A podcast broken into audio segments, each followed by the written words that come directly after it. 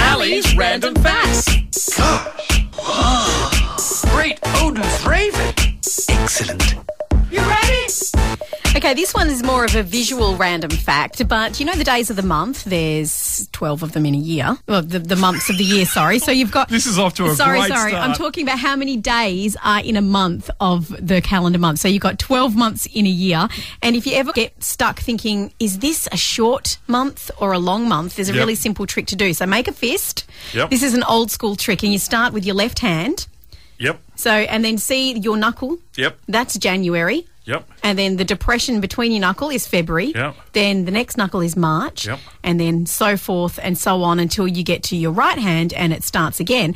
Now, your knuckles are the months that have 31 or more, uh, 31 days. And then the ones with the depressions down, you know, in between your knuckles are the ones with 30. 28 to 30 days. Right. So that's a really quick and easy way to remember how many days are in a month coinciding with your knuckles. For me, it's just 30 days have September, April, June, and November. All, All, the rest have 31 yeah. except February. Yes, which Yep. has 28. That's right. But this one's easy. It's visual. It's good for kids to do. yeah, right. Yeah. So January. Oh yeah, thirty-one days. February twenty-eight. We know that. March thirty-one. See. yes. It How does cool work. is that? Yeah. Really cool. Anyway, that is the um, the knuckle trick.